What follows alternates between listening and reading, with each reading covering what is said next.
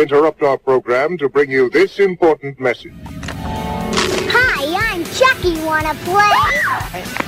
You know, it's Halloween. I guess everyone's entitled to one good scare. Be afraid. No. Be afraid. Be very afraid. ghouls and gore, and sometimes a little more. My bloody podcast. Welcome everybody to my bloody podcast. Oh, got a wonderful kind of a legend show today that I'm so surprised and shocked and odd birdemic style that we have not done this on my bloody podcast and it's you know 130 episodes it's crazy to me it's insane it's february 24th i'm brian kluger and i'm joined by the host with the most the man who i like to go um, grave robbing with in texas preston barta how are you Mm. sir Good, good. Head cheese was what's for breakfast. It is every day a head brie cheese a head cheddar cheese even a head swiss cheese we don't know where we're going we are doing the original the og texas chainsaw massacre from 1974 Sally, I hear something. Stop! Stop! This is the movie that is just as real, just as close, Crazy! You gotta make us stop! just as terrifying as being there. Even if one of them survives, what will be left?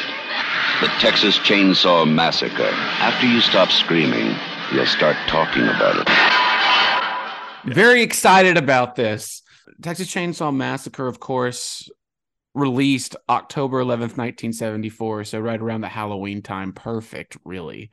Directed by tobe hooper written by kim henkel and tobe hooper and starring marilyn burns paul partain edwin neal jim Siedow, and the legend gunnar hansen.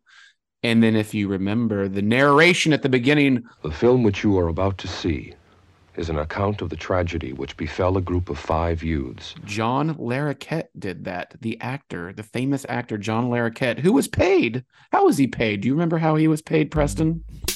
Head cheese. Roll another blunt. Almost head cheese. No, he was paid in some marijuana to do the narration. So kudos. Uh, this movie was banned in many countries and uh, it still is talked about today. There, it has spawned many sequels, many prequels, comic books. Oddly, it's never spawned a TV series, but maybe at some point it will. But we're going to talk about this OG one. So both of us were not alive when this movie released. I'm trying to remember the actual first time I watched it, and I'm I don't even remember the first time I ever watched this. I just remember like really liking it when I did see it. like I mean, I don't remember like the first like I don't think I was 10. I don't I don't remember, but I remember like, oh hell yeah, this movie's great. I've seen it over a hundred times and just loving it, not just for kind of its story, uh, even if you can tell like there is a story, but man, just like a, a young Sam Raimi or a young Tobe Hooper with a limited budget, Tobe Hooper just I don't know how he managed to get some of these camera shots in this movie with what he had, but that dude is an artist with Yeah. some iconic, iconic camera shots uh, that would go on with horror forever still today. Uh, do you remember Preston when you first saw Texas Chainsaw Massacre? No, I can't pinpoint the exact time and place that I was. I don't remember if I was watching it in the company of my friends because usually that's what you do when, especially when you're in high school. I, I do want to say it was high school.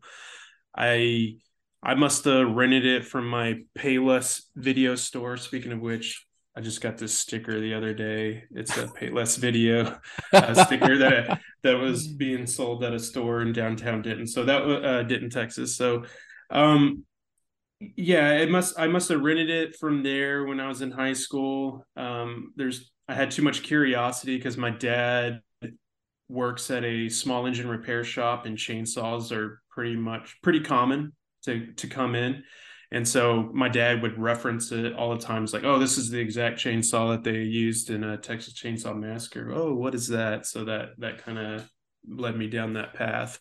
Um, but yeah, I don't remember if I watched it with him or or what. But I do. You just kind of the feelings carry.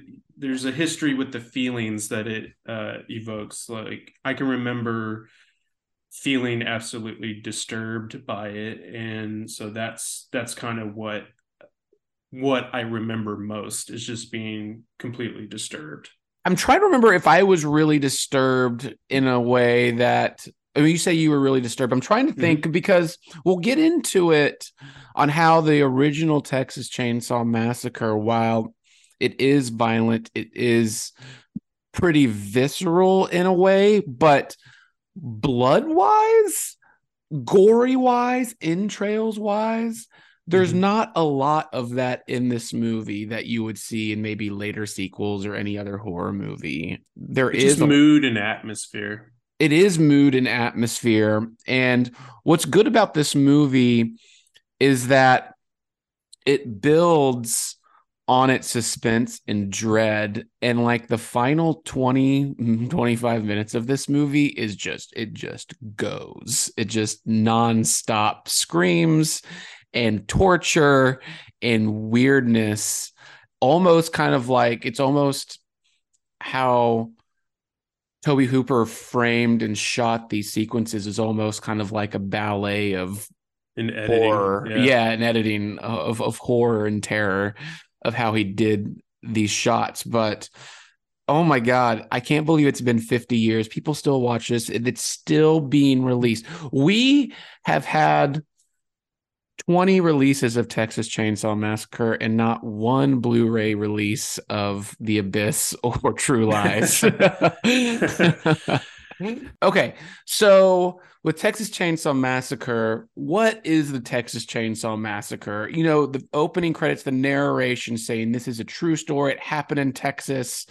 And there's a story behind that because mm-hmm. when George Romero was making this or thinking of this story, you know, he was working as a documentary crew in Texas. He was hearing stories about things. And then, of course, the Ed Gein serial killer, which was a very big um, inspiration for this movie, as well as Psycho and Silence of the Lambs. Uh, kind of took place with this. He's like, oh, if we make it a true story, and you know, the government lies to us all the time, so maybe I'll put this in, and you know, we'll have that little aspect there, and it it works because people will like, oh my god, this is real. And yeah. even today, when people not from Texas, you know, will say like, "Is Texas Chainsaw Massacre real?" And I'm like, "Well, you know, no, but you know, it was based on you know a couple serial killers or whatever, not in Texas." But I mean, it's you know the stereotypical horror movie setup. You know, a group of you know young college age kids having a, a you know a vacation, a, like a spring break type of thing, a summer break cross country driving and uh, they pull over and they go see one of their old houses in Texas. And then from there, they meet this, uh, come across this family that is, uh, to lightly say, uncouth, unsavory, and uh, just goes from there one by one. So that's kind of like the gist of like a log line for the movie. Um, so when watching this, Preston, what what are your thoughts going into this movie as far as like as you're watching it did, did, does it ever slow pace for you or does it when you're watching this when you say that it it not scarred you but mm-hmm. like where where's your mind when you're watching this like as when you maybe started first watching it as opposed to when you just watched it yesterday or you know the day before I would say probably when I was younger, I wasn't as disturbed by it uh, compared to now, because I think there's a couple of years ago I went to the drive-in with my wife and we went to go see Nightmare on Elm Street, and it was a double showing with Texas Chainsaw Massacre, and she had never seen it before, and so they showed Nightmare first, and we watched uh, Chainsaw after. And she hated it. She really hates this movie. Like um, we were watching on Shudder. There's this great series called uh, 101 Greatest Horror Movie Moments or Horror Moments because they do TV too.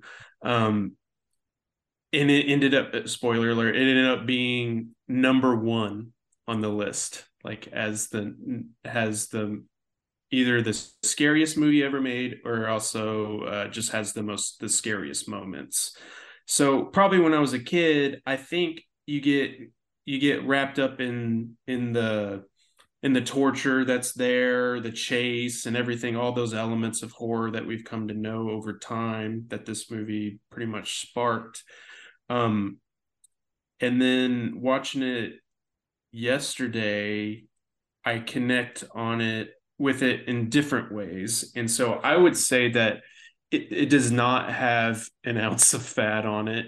It just it's it's like 80 minutes or something like that and it moves very quickly. And even in the beginning moments where they're just kind of hanging out, they're in their van, they're they have a purpose they're traveling to go visit the fam uh, the house of their family but also there's there's all these neat little details laid down such as there have been uh, grave robbings in the area and they want to make sure that their their grandfather i believe his remains are still there everything's intact and they can go to the house and visit and, it, and it's all good.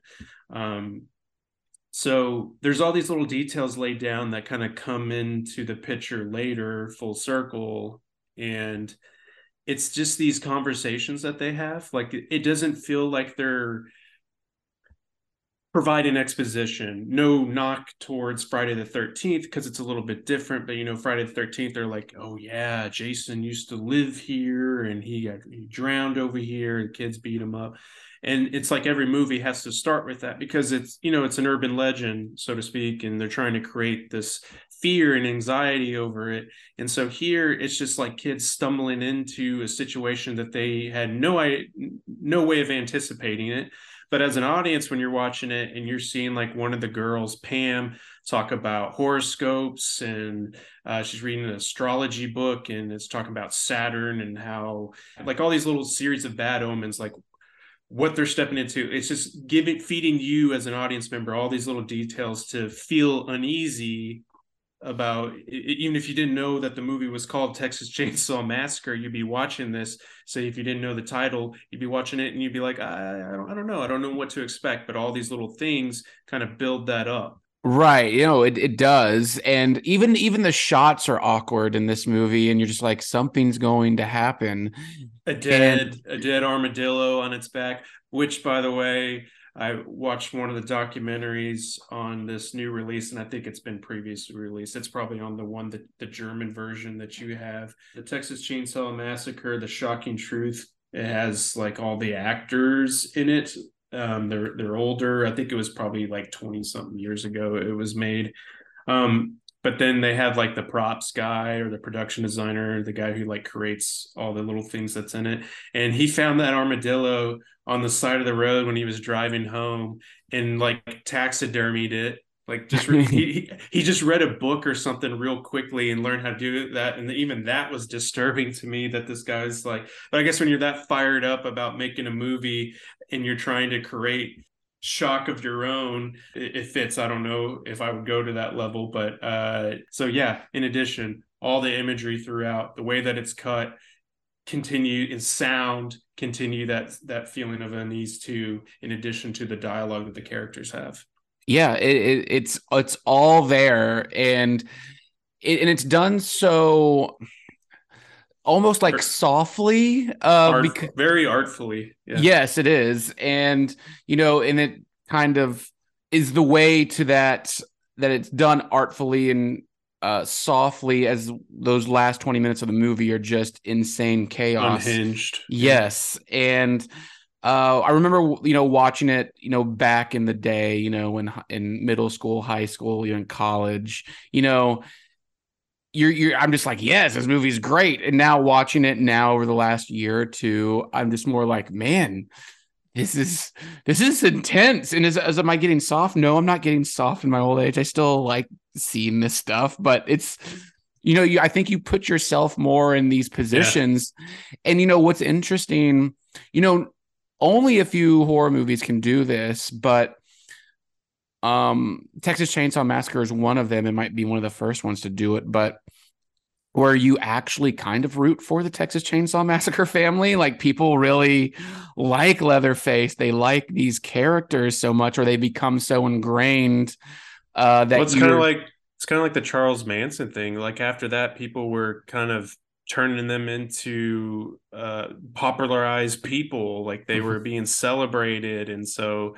Uh, that's kind of like the effect that this movie's had on on history that people uh, celebrate and kind of love them, even though they're fucked up. Yeah, it's true. And like you even, you know, even in the sequel, they, you know, posted the family as a picture of like the Breakfast, Breakfast Club, you know? Yeah, it's just they're they're hot commodities. And I mean, you can you can kind of and we'll get into the characters of this family in a bit um, but there's only one character in the family, you know, the main one, Leatherface, that you could maybe uh, sympathize with mm-hmm. more so in sequels or remakes or whatever, but here kind of. Mm-hmm. Um, because you can tell that he's scared too. Like right. There, there's like a rustiness. There's nothing super calculated about what he does.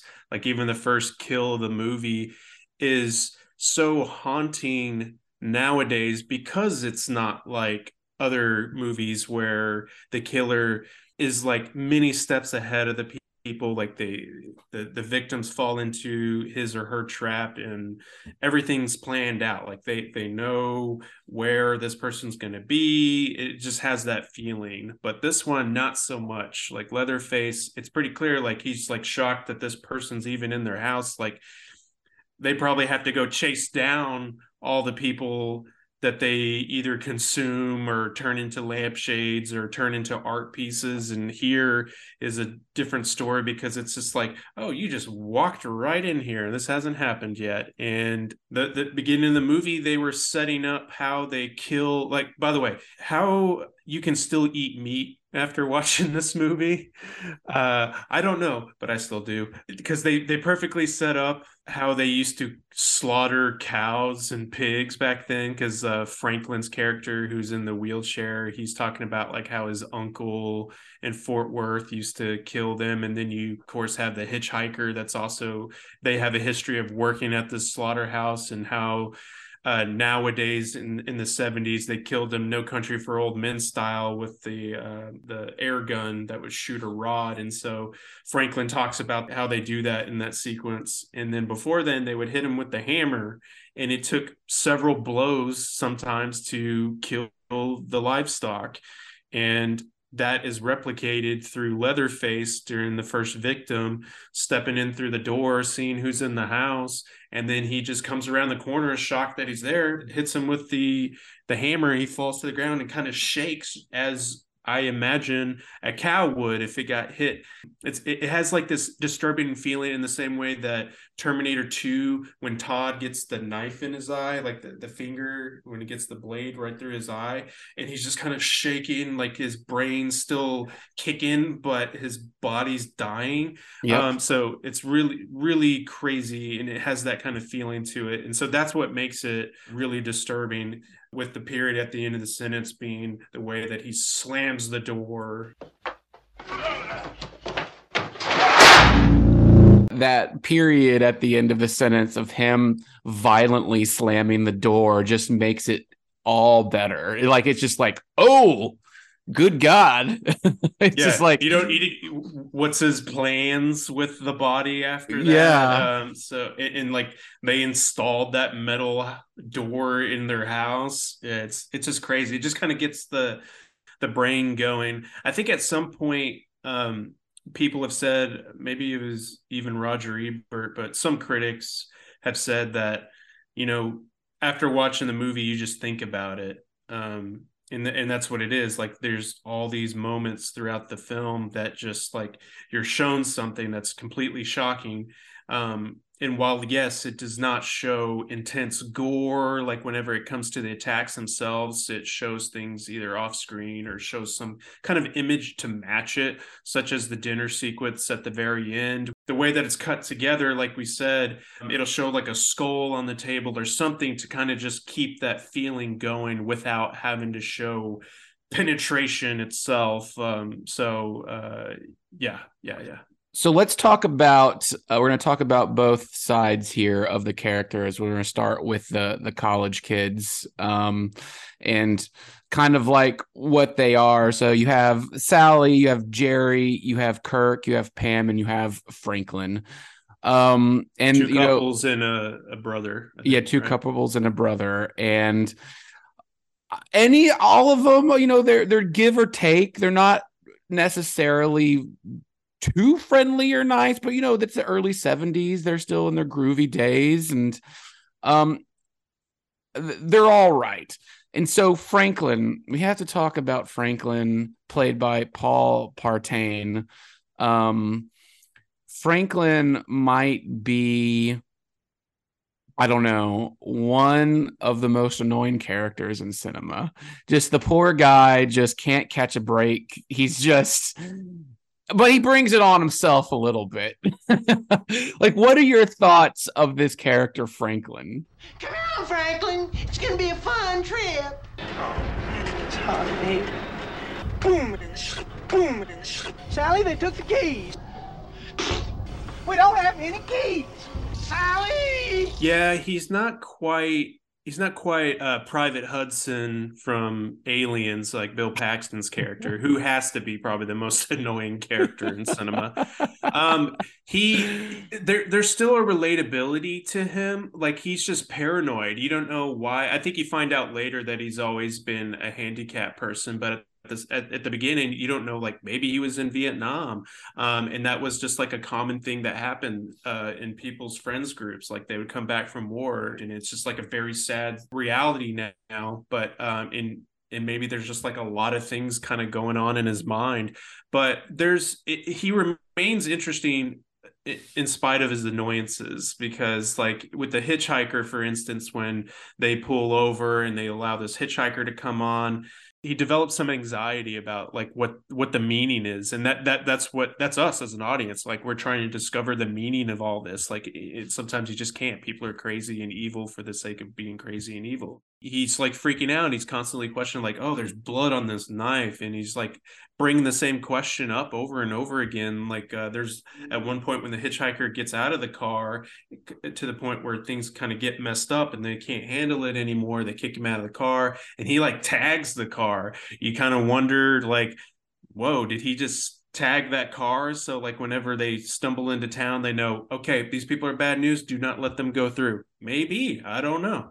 But he's even reading into it. He's like do you think he did this on purpose? Do you think that he's trying to kill me? And so um it's like he's trying to create create in the beginning trying to create a rise out of his friends in in because he tells that story about the the livestock and the slaughterhouse and everything and that's just kind of trying to get a rise out of his friends and just be and stand out because he knows that at a certain point yeah they're going to get to the house and it's going to be like how it was in the movie where he's by himself he's like I was about to make a really bad pun, but I'm not going to go for it. Do you know what pun I was going to make? I'll let you take the credit for it. No, no. What pun are you going to make? You you go for it.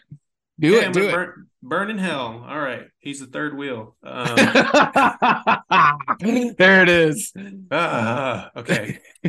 Write mean comments at me. Sure. Um anyway, um so yeah, like he's just he's just a really annoying character, but his anxiety is rooted in truth and so you kind of understand him at the same level too because you feel his frustration because he's at his most annoying when he's in the house and all the couples are upstairs they're kind of investigating the house and everything um not not the killer's house their their their grandfather's house right is it their grandfather or is it their father i can't remember It- it's, it's their grandfather. Okay, so it is their grandfather. So they're upstairs and they're laughing and having a good time, and he's like, and he's like doing blowing raspberries and everything. And you're like, Jesus Christ, dude. But you also understand, like, he probably feels that quite quite a bit. Right. Yeah. I, I think there is like a little bit of sympathy for him, but the way he goes about it, I mean, it's comical for sure. Yeah. And, you know, the other friends are more or less, you know, quieter and their only thing, their their only motive is to, you know, basically get laid and have fun, you know, in this place at, that they stopped at for a little bit. You know, they have no intention of staying there overnight. They just were like, oh, there's a watering hole. We're gonna go down there for an hour or two and then come back and get on the road again. So that's when things kind of take a turn as these these two other couples are trying to have fun and enjoy themselves franklin is still worried he's the most insane and the most sane here because i think he is the only one that kind of can foresee like something's off about this where the like he's kind of taking it away from pam because pam's like reading like i said reading those horoscopes and it's just like something just f- doesn't feel right and then he kind of takes it on in him and starts to question everything that has happened. Like that hitchhiker really got to him because he was right there and at a at a certain point like he was like kind of like almost poking him to kind of like do this dance monkey dance type of thing like just how messed up is could this get? And to the point where it's like no i don't really have a handle on this anymore. And he's haunted by it for the first time in his life. Like maybe he's been talking a big game his whole life to feel above everybody but now it's caught up with him and is really really consuming his mind at this point yeah, no, it's Franklin is a crazy character. Um, there's there's more to him than just what we see, I think. And with the others, you know, maybe besides Sally, um, I think they're just there to serve as probably meat, basically. Like Jerry's the driver, and there's not much to him. They're the people that just investigating. Like they're the ones that kind of go in first. They're the guinea pigs of this entire scenario. Uh, Kirk has a little more to him because he's kind of questioning a little bit too about what's going on. He's also like the one that's like, all right, we got to get like enough is enough kind of thing uh, when it came to the hitchhiker being in the van. But he also has like this nice play and banter with Franklin too, where he's messes with Franklin too. So it's like each one of them have personalities and they're not stereotypes and i think that's what separates it from other movies where you do see stereotypes you see the jock you see the nerd and you see all Right. this type of stuff the, the scooby-doo type of thing and then like here they just really do feel like five friends that are hanging out and they're just having normal conversations and there's not there's no dialogue or no uh, exposition really sprinkled in there like i said with the friday the 13th style. They're just normal people. Yeah, just normal people, and that's what makes it feel real. yeah. Um, so you have this group, and then you have the other group, which is the family. Yeah. Um, and you have the hitchhiker, you have Leatherface, you have uh the grandfather, and then you have kind of like the the the dad, I guess, the the the old man, as you could say. Um, so we first meet the hitchhiker, and you know, Franklin describes him as Dracula.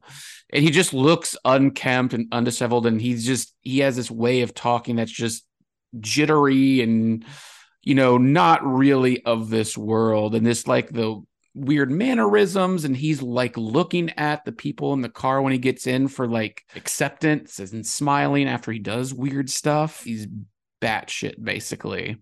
And then of course you have the old man who runs a gas station. He runs a barbecue joint, which I guess might not be just animal barbecue, but he has a he has you know a little more uh layers to him because a little more meat on the bone Yes, yes. He has um you you got all the puns today and I love it. Um he talks in the movie even even says like he doesn't he doesn't have the killing gene in him. He has definitely an abusive tendency to him, but he does not like to kill people, which is all sorts of interesting. And then you have the grandfather which is just you just hear stories about him very quickly. It's just a corpse of a guy who's barely hanging on to life. And then you have Leatherface, the quintessential mascot for this series, who may or may not be a great, lovely person, but was so abused by this family and tortured that he just, this is all he knows. And just like Silence of the Lambs, Buffalo Bill, he wears human skin on his face to dis- to hide his disfigurement by either birth or by abuse.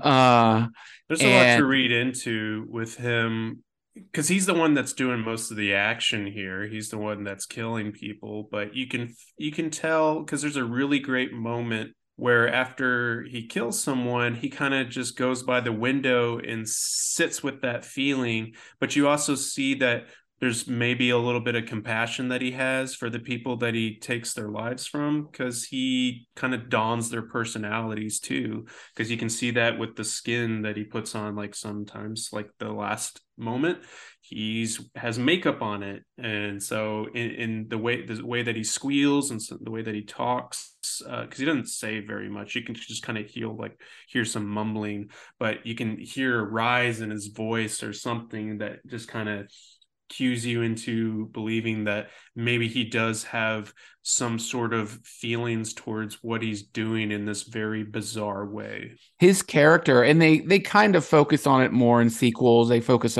on him more in remakes or even prequels with it. But Leatherface, like there's a reason he's the mascot. He is so interesting to watch his mannerisms, his his body language and how passionate he is for what he does, but also there's a sincerity to what he does. I don't know. I it, it's hard to explain, right? Yeah, because you can you can tell like kind of going through the characters a little again. So you have the old man that was at the gas station, and so he has like he's capable of doing things that are messed up like he likes to create the feeling so he's like the primer for getting people riled up and uh, for what violence that may unfold by the end of it. I don't i don't really want any part of this. Like he says like he wants to go open the window and do all these things. He just he wants it to be over quickly. Like he can only take so much. So he has that human side to him as well. While the hitchhiker he he's like i'll do it. Like i don't care. Like he just has no eh, no trace of humanity in him whatsoever. Right and, and he the, even like chastises the old man uh for like not doing anything. Like the hitchhiker says like i do everything. Like what do you do? You cook. You're you're the cook. You cook things. Yeah yeah. Like he really wants to be the new legend himself. Like he because everybody talks a big game about the grandfather and how like he used to kill I think they were talking about animals in this scenario, but like killed 60 animals in a five minutes. Was, five minutes, yeah. 60 yeah, animals five. in five minutes, yeah. So yeah, like they they've talked so much about him and so now the hitchhiker wants to be talked about in that same way and he's he's almost got this Kylo Ren mentality too where he, so yeah he's he's easily the most disturbing character to me because because he's the one that's doing all the grave robbing stuff. That that's what you can kind of pick up from and he's creating all the art pieces probably around the house to have skulls and feathers and all kinds of things. Like uh, everything that's probably the most messed up in the house is from his creation uh, in addition to leatherface. And so it's like this small competition that's going on to who's going to be the next granddad here. That that's just interesting to me that so much of this can be communicated within 80 minutes and such not a lot a whole lot of screen time. You can just kind of pick up on these things and read into it but there have been a lot of great articles and video essays and things that maybe it wasn't the film maybe it wasn't Tobe hooper's intention for it to have that mystery to it or um, to, to have that mystery but maybe not have that intention that exact intention behind it. Um, and that's always been that's what makes it last over all it, these years in addition to having all the the the images and everything that it just is so mysterious and we can talk about it and read into these things and that's scary.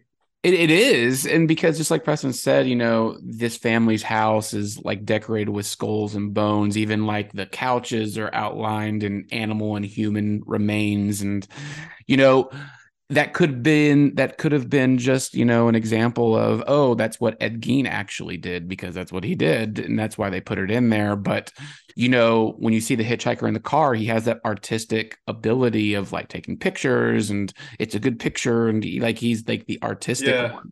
He's Yeah, he- drawing he's things on the van.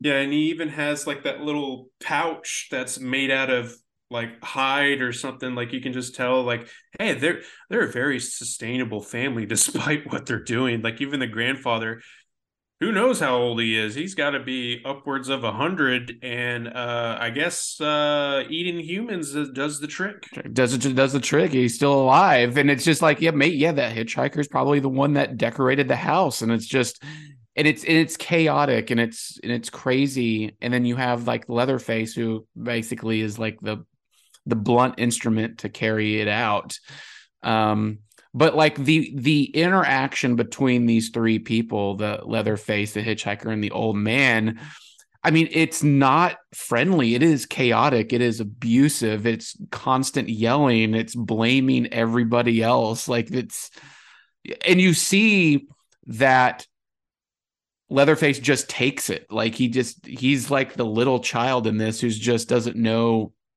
anything else but this, you know?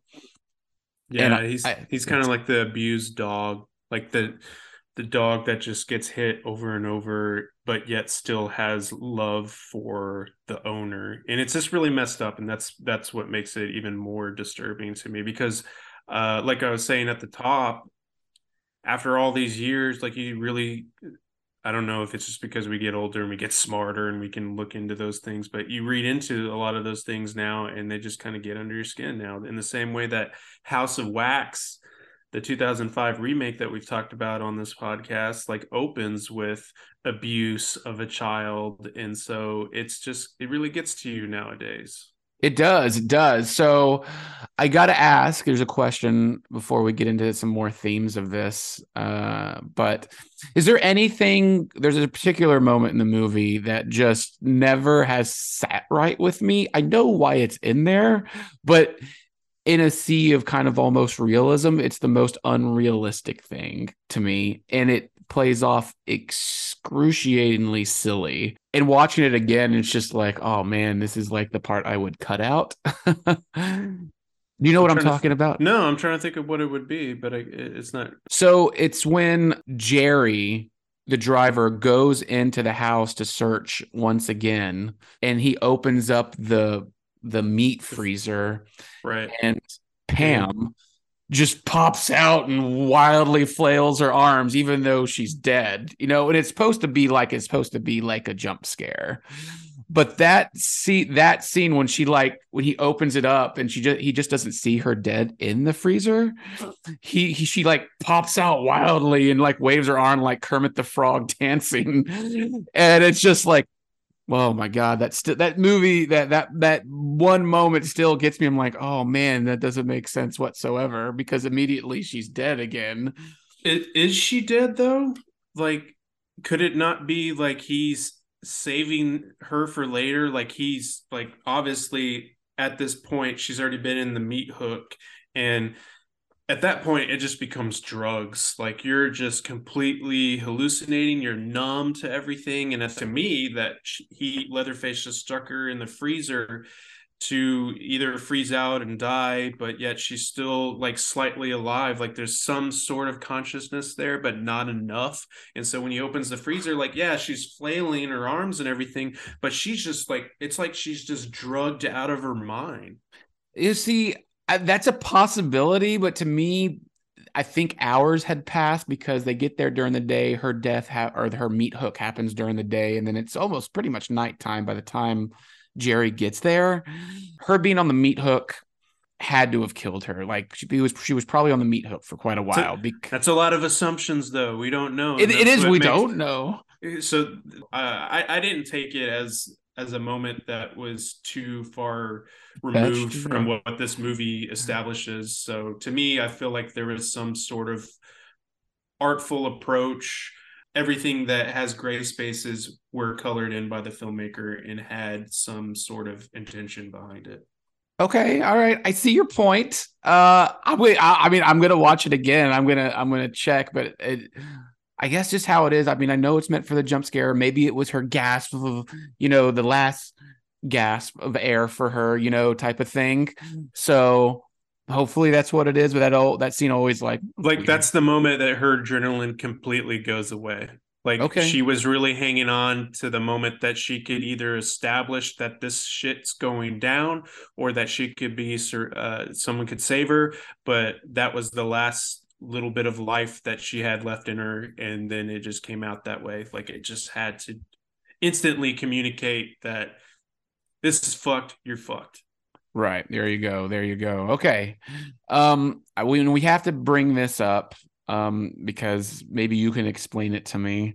But a lot of criticism about this movie is for violence against women and a lot of people have talked about it over the years like this movie is exploitation it's violence against women and i just don't believe that. I don't i don't believe that at all because both men and women are killed here and I think it was just a, um, you know, partly maybe because Tobe Hooper wanted a female heroine to survive in the end, and maybe it was just, uh, you know, an occurrence of like, okay, the the first people went down and only a woman was left for um to be you know tortured for the long game.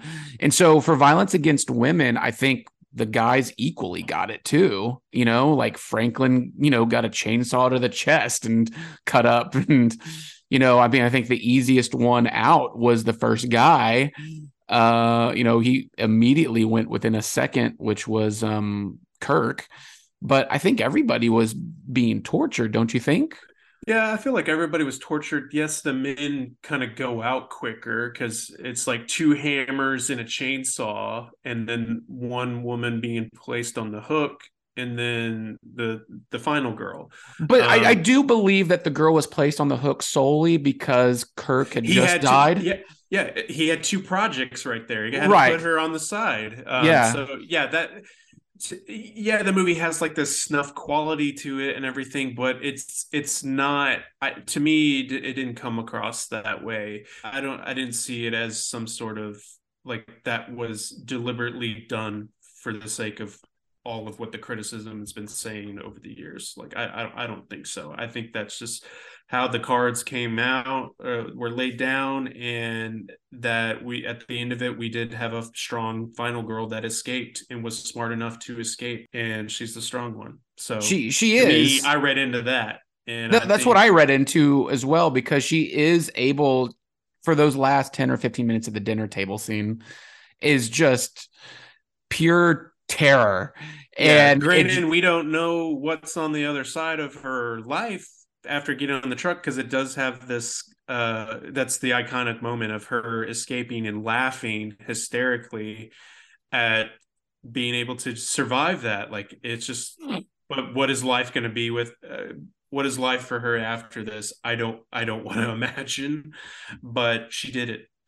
Right. And so now we have to um we have to talk about um those the, the when she escapes, she jumps out of the window. She's running down the long drive in the middle of nowhere to the road, and she's being chased by the hitchhiker who's constantly slashing her back with a knife, and then um, Leatherface with the chainsaws right after her and after them. And then you see this truck, and out comes an amazing dude, big dude. And they're running that she sees this trucker and he sees what's happening to her. He reaches for this like giant wrench and he throws it uh, at Leatherface. Uh, before this, he runs over the hitchhiker um, with the 18 wheeler, so he's immediately gone. But he throws the wrench at Leatherface almost point blank to his face. It causes Leatherface to fall down and his chainsaw to cut his leg open. Um, and this gives Sally the opportunity to see another pickup truck come by, hop in the truck. The dude in the truck sees what's going on, picks her up, and just heads off. And meanwhile, this truck driver is just still running. Like I Yeah, almost like what happened to know. him? Yeah. Yeah, maybe they were like, "All right, well, we got him, so we'll we'll take it." Um, because you have to think that he got they caught up with him and killed him because wouldn't he have like said like hey like there there almost needs to be like a little comic book or like a little immediate sequel from Yeah. that moment. and just like showcase like what happened to him so like maybe he ran and he got tired or maybe he went to like the law enforcement and they're in on it or something like that much like Yeah. um uh a few other movies but that scene at the end Hot with Fuzz. her yeah hot fuzz. Where they're laughing at the end or where sally's laughing at the end and it's like she's laughing like oh i got away. But then it turns into like a maniacal laughter because maybe she sees how angry and the tantrum that leatherface is having about it. Yeah. i don't know. What what what do you read into that Yeah, it's like this graduate kind of moment where it has a duality to it, um, and that's what makes it stick with you. Is that um, yeah, you, you know, part of you can be like, oh, now she she. It's kind of like when Franklin was stabbed or sliced by the hitchhiker. Like there's there's this moment where you be where he starts to talk about do you think you could do that? Like even he's like kind of question thinking about the psychology and that's like her moment of that happening like where the whole movie she's trying to survive and like in this moment where she's finally safe and starts to think about his psychology a little bit. Is she going to be crazy now from this traumatic experience? I don't know. I'd like to think that maybe she tries to overcome it in a very she's going to have a sad life from that that point on but uh it's just a question that just is haunting and sticks with you and that's that's just another element another aspect as to why it's it's been uh, it's a very lasting movie that has legs It is. And so there's we've talked about so many shots in this movie and so many like great camera angles, you know, from even the camera the the moving camera shot that goes under the swinging bench and follows as an upward shot looking Pam. at Pam, you know, with her, you know, little short shorts on and back and it's just like it's sexy but it's also scary as hell. Yeah. Um and how that does that. because you know Um, what's you know what's in the house at this point because kirk was killed Right. And then, but like probably one of the coolest, the coolest shots in cinema is the the last like 10 seconds of the movie of Leatherface having his tantrum, almost like a ballet of dance with his dancing in the golden light. Yeah, like it that that I could be like just the gif of that over and over is still wonderful and how they managed to get it at that perfect time, you know, like just like think about this new movie that's come out Babylon when they're trying to get that perfect shot, you know, and like that had to be this Texas Chainsaw Massacre shot. They're like waiting for the perfect sunlight, the sun going down, that golden amber, you know, in the distant pasture with this just it's beautiful but then you just have this insane person with a chainsaw that's the opposite of peaceful going you know just having this melodic dance you know Yeah, it's it's the moment that encapsulates the whole film because amid all the disturbances, there's art an art to it, and that's the movie. That's the movie because you're like, yes, because It's they do survive the guy the bad guys survive they do ultimately win minus one you know yeah, yeah, it breaks even pretty much. And what do you think? Why why do you think um this movie was banned in so many countries? Like because we you know upon, upon watching it, because it's so groundbreaking. Nobody has really seen anything quite like that, where it just maintains that sense of unease. At least in you know in The Exorcist, like you have a lot of talking, you have things that are going on outside the room, and and it's not until in the room that you're like oh my god um and this movie's like inside the room the entire time for the most part and some people just don't have the the stomach for it and they just would be like this is just going to upset a lot of people um and we're not going to take our chances with that. So to me that's probably why. And do you think this movie has like just for new generations and new people coming to the movie, do you think that with horror movies today, do you think they would enjoy this? Or do you think this is just you know amongst like big movie buffs of new generations, but this is definitely not the norm for you know a modern horror movie such as like The Conjuring or Saw in a way, even though there are elements of that. This is just a much more brutal, more visceral, realistic horror movie. I don't know what do you think audiences still clamor for it today, like younger ones? I would think so. I think there's a appetite for retro films or you know things that kind of got things started and were revolutionary films because there's sometimes when you watch something that's to me sorry I find Godfather a little bit boring sometimes. I find uh, Citizen Kane uh, uh kind of boring sometimes. Um, but yet I recognize the iconic imagery, I recognize the great performances, and there's so many things that, but to me, with something like this, because it's so brisk and doesn't have a lot extra on it it just it knows what it wants to accomplish which is to make you feel uneasy and it does that. And so i think that this movie will continue to disturb people as this like artifact of cinema that just has that innate ability to to to do that after all these years like yeah on one hand it does feel like it's a snapshot of the 70s it's a very 70s movie with the the hippie kids and everything. But you can still put pieces of yourselves in each of them and understand them in the same way that we've been explaining ourselves this whole podcast and finding the humanity in each each person um, except for the hitchhiker. Um, and so yeah i think people will still flock to it and find reasons to be scared and be haunted by it because uh, I ha- I haven't seen a lot of the remakes, and I know you have. You you uh, took a saw to the the last one that was on Netflix, uh, which I haven't seen, but I'm hopeful that it will continue because hello it was the number one movie on that documentary series and and it is cash is constantly put on lists as either the most iconic horror images of all time or the most iconic horror movie of all time.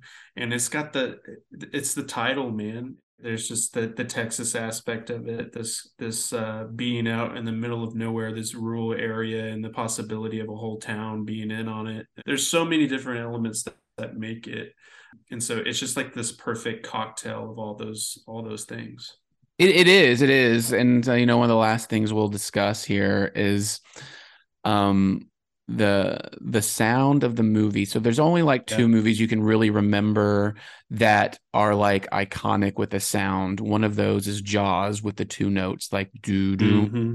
the mm-hmm. other one is the violin sound of the picture being taken that very recognizable right there. And it just you know that that sound that eerie sound of the opening of the pictures being taken and you hear like the carving and cutting of bodies and bone and muscle. And it's just there's something about that that makes you uneasy right? Yeah yeah. It's like even if you hadn't seen the movie a lot of people would recognize that sound like oh yeah that's from the texas chainsaw massacre same way with uh, friday the 13th with the kiki um you maybe haven't seen it, but you you know that sound. Uh, it's used in like TikTok videos at this point. Mm-hmm. Um, and so uh, yeah, yeah, it's just it, the whole sound throughout this movie like ho- horror and sound are like synonymous like they're so important such a very important ingredient of the genre um, and this movie perfectly articulates that because it doesn't really have a score per se. It does have like it has hums and like it sometimes it sounds like a drill bit hitting metal or something or just clashing of pots and pans um it's not a traditional score like uh, a lot of horror movies today have where it's trying to elevate a feeling or has something to like maybe the image isn't communicating what it needs to communicate and they use score to kind of enhance the feeling and capture what the camera couldn't. But here everything's there like it the the, the way that it's edited and everything Yeah, you do. You don't need the music score, like Yeah. almost. Yeah, you don't need it because, like, and even in part two, the sequel, Texas Chainsaw Massacre two, it went very punk rock, rock and roll soundtrack. You know, with songs and everything. yeah Very different, very far cry from this. Uh, and I think it works. You know, like like Preston said, usually scores really enhance moments. It didn't need that here. It just needed that. and you Yeah. just know that's what's so good. About yeah it's a score of sound effects that's what it is that, that that is what it is. Um, Texas Chainsaw Massacre, man, it's still it from night from 50 years, it still holds up. Like it really does. Yeah, I, I agree 100%. Uh, I let, let's talk. Uh, let's close out by talking about the individual discs that we have that have their own little nice supplements. Uh, so I have the 4K release in the states that's now on sale. You can get it through Best Buy or Amazon, any online or store retailer and it's it has the original poster art on it. I like that this is something that's continuing with a lot of the like Fright Night just recently had a 4K last year, I believe, and it's the original poster art. Friday the 13th's been doing it with its anniversary releases. I just love that this is something that's coming to be because this is these are the artwork that we grew up with going to the video store and immediately wondering what these movies are about and i like that it doesn't it doesn't need to have the scream factory touch that has completely new uh artwork. I do love that artwork. There's a lot of great artwork from that uh, so i'm not completely knocking it but i just like the original poster art on the new 4k release. So uh this one uh the 4k itself looks great. Still has like the the grittiness to it so it doesn't lose that and so it, it just feels like you're watching like a 35 millimeter uh screening of it at, at at the movie theater the new feature that's on here is a feature length documentary called the legacy of the texas chainsaw massacre. And i watched it and there's there's another documentary on here the the texas chainsaw massacre the shocking truth which kind of is more of like an essay and it, it brings in like all these types it feels like a news story like a, a documentary that's not just talking heads the entire time. So um this might be another reason why people want to buy this one is to watch this new documentary but I was kind of let down with it. It is interesting to get people like Fede Alvarez, who did the the new Evil Dead movie from ten years ago, and uh, Don't Breathe, and then you have um, Jamie. Uh, uh, what's his name? Not Jamie Blanks, but the guy who did Urban Legend. Oh, I know who you're talking about. Yes, yes, yes, yes. So that director, he's on here. So it feels to me like so the same guy, his name's Philip. I can't think of his last name. Uh, so this Dark Skies, Dark Skies, Dark Sky Films release of this has this on here, and it was directed and edited and written by this Philip guy, and it feels like just a collection of talking head interviews, like just a bunch of interviews that were not like maybe all he said was just tell me your feelings about this movie. And the way that it's cut together like it just feels random. A lot of things don't always go like the topics are not when it jumps from one person to the next does not flow to me. Like somebody will be talking about one thing and another person will be talking and i'm like what the hell? Why? Um, but there is a lot of great information in it. I love hearing people's perspective in the same way that maybe people are listening to our podcast to get our perspective on this film after all this time but I just didn't feel like it was a a well put together documentary. It just it, it, got to me a little bit, and there's some parts where it would find its groove and it would have a good topic there that naturally came up, and the director found it, but it just feel felt like these um, these moments just kind of these themes kind of come up as the movie goes, but it just didn't feel like it had an organic flow to it. So I was kind of let down by that documentary, but the look of it's good, the packaging's great, and all the additional or previously released supplements like commentaries that you can find on other releases are here um, and which are still good. And I still think that that uh, Texas Chainsaw Massacre: The Shocking Truth documentary is quite good with having the original actors on there, kind of hearing what they have to say after all this time. Um, is really good. Um, so still, still worth getting, um, but just kind of let down by the new feature attached to it. Okay, okay, I hear you. Yeah, you have that one. I have the German import one that came out uh this last last summer in June. Um and it's from Turbine Medien. It's a German uh company that makes Blu-rays and 4Ks and uh this one it came in a collection of different uh steel books at the time which I believe are all sold out. It's got a limited uh, edition slipcase, and there's four different ones to choose from. Uh, this one is like new artwork, like commissioned artwork with Leatherface on it. It just looks really cool. But it also comes with a really awesome booklet um, with the movie that talks about it. It comes with three discs. Um, and the video here with this Turbine Medien, it's so it's in 4K, but it was not mastered in like Dolby Vision, Vision or HDR, uh, unfortunately. So um, it's it's kind of more like um, an SDR presentation more than like the HDR that we see in most 4K stuff. Still, it looks pretty good. Um, it's it's a little darker, but the the the colors are you know more nuanced this time around and a, and a bit more detail in you know the 16 millimeter uh, camera stuff that they used. Um, well, the cool thing about this, the the audio, you have Dolby Atmos and like the DTS uh 7.1 stuff, but it also comes with an Auro 3D 13.1 audio track too. Um, I have not done the firmware update for that. I need to so I can listen to it in that. Uh, but oh my god, that I mean that's a selling point right there. But the Dolby Atmos here on this, it sounds amazing. Um, and then with this one, I'm certain like yours, Preston, the one that's coming out in the US, uh, it comes with the four commentaries. It has the shocking truth. It has um, flesh wounds.